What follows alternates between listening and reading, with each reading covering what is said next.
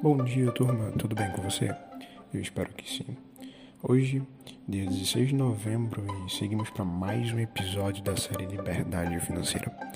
E no episódio de hoje, eu quero falar sobre quatro aprendizados dados pelo homem mais rico da história.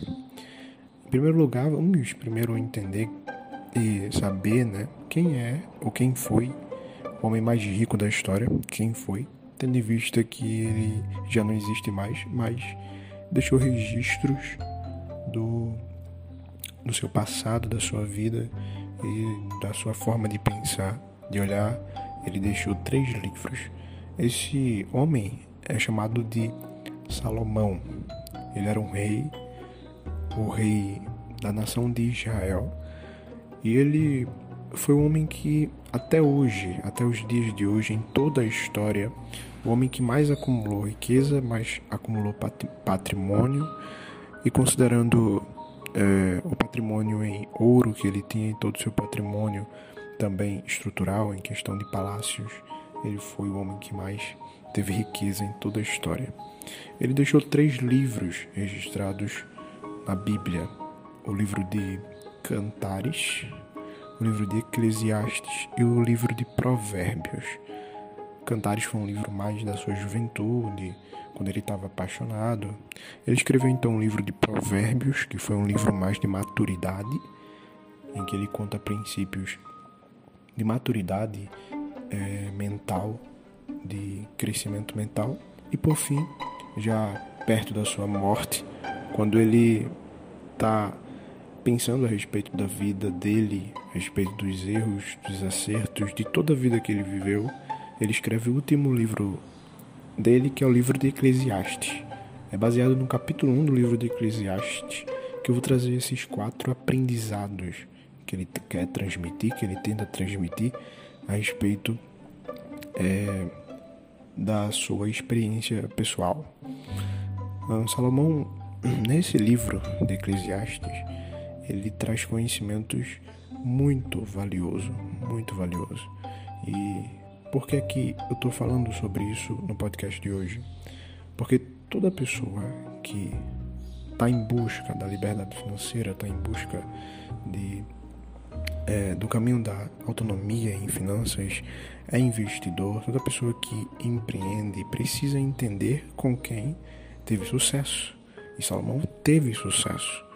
E ele é, disponibilizou o conhecimento de forma gratuita nos registros é, históricos. Então vamos lá, qual foi o primeiro aprendizado?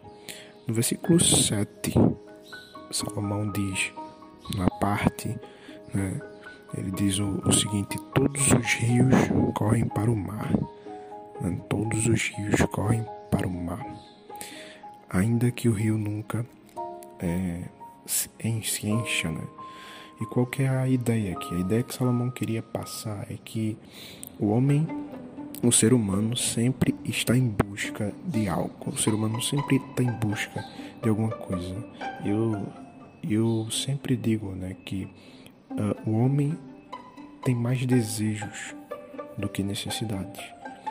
Essa frase eu encontrei um livro chamado A Ciência da Riqueza. Né? Pelo qual ele fala que a riqueza é uma, é, poderia ser considerada uma ciência exata e é, ele diz que o homem tem mais desejos do que necessidade. E qual é o, o ponto aqui? O ponto é que o homem é insaciável. Né? Então tem uma parábola que é chamada de parábola dos talentos. E nessa parábola foi dado chamado pessoas que estavam sem trabalhar e dado missão para essas pessoas, que era a missão de essas pessoas cultivar a vinha, né? Trabalhar na vinha e, e ser paga por isso. E aí a primeira pessoa trabalhou das era até as 6 horas. É, o primeiro grupo de pessoas trabalhou das 5 às 6. Até às 6 começou às 5 e foi dado um talento né? que era a moeda da época. Um, na verdade, um denário, um denário, um, né? e foi dado uma moeda de denário. E aí, no outro dia, o outro grupo foi do meio-dia até as seis e foi lhes dado também um denário. Né? E aquele grupo começou a se indagar né? Uns para os outros como é que a gente que trabalhou mais deu a mesma coisa que a turma da, da do dia anterior que trabalhou somente uma hora. E eles ficaram se questionando. Aí, o, no outro dia, o grupo que foi chamado trabalhou das nove da manhã até as seis da noite. E no final ganharam um denário cada um. E se questionaram também, na mesma ideia que o outro grupo tinha se questionado. E a ideia aqui é que eles só se questionaram porque se compararam, né? Todo mundo estava sem fazer nada, sem ganhar dinheiro. Então, foram chamados para ganhar. Em vez de ficarem alegres com aquilo, a partir do momento que eles olharam para o próximo e se compararam, eles começaram a se questionar, a, a se entristecer. Então, homem se entristece quando se compara porque o ser humano tem mais desejos do que necessidade. E qual é ideia, qual é aprendizado por fim desse primeiro ponto? É você passar todas as fases da sua vida como que tivesse o sentimento de um mar. Porque o versículo diz: Todos os rios correm para o mar, uh, o rio sempre está correndo e o mar sempre está lá. O ser humano aqui é o rio que sempre está em busca de algo. Mas o ponto é a gente chegar no lugar em que não esteja mais com um desejo insaciável, com aquele desejo de, de, de algo a mais, mas a gente viva conformado. Não, conformado não é a palavra certa, mas a gente viva satisfeito, nunca conformado e satisfeito com o que a gente tem hoje. É o princípio dos vikings, é viver com o necessário terceiro, o segundo princípio aqui vem do versículo 9, que diz: A busca pela verdade exige uh, humildade, né? O versículo 9, Salomão fala que não há nada novo embaixo do sol. E aí Sócrates era um cara que dizia que só sei que nada sei. E a gente conhece ele por questionar as coisas, a ponto de morrer por não aceitar uma verdade que para o povo era verdade e não era.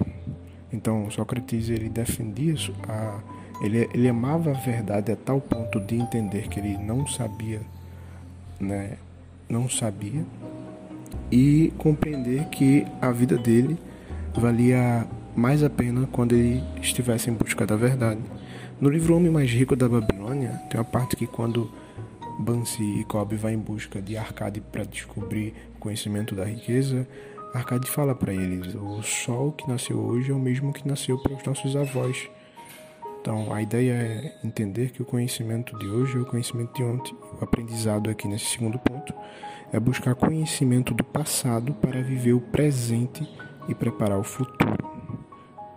Um, o terceiro ponto aqui. O terceiro ponto está é, no versículo que diz: tudo é vaidade, é correr atrás do vento. E aí, para esse ponto, né, o que Salomão queria dizer é que a, a gente, no fim das contas, corre atrás do vento.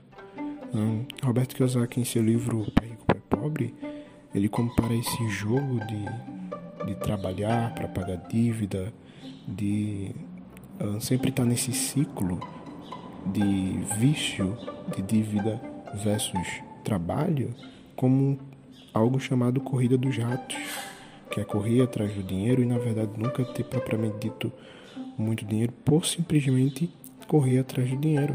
Né? E Salomão traz esse princípio que tudo é vaidade, tudo é inútil, é correr atrás do vento. E qual que é o aprendizado aqui? O aprendizado é a gente caminhar na estrada certa.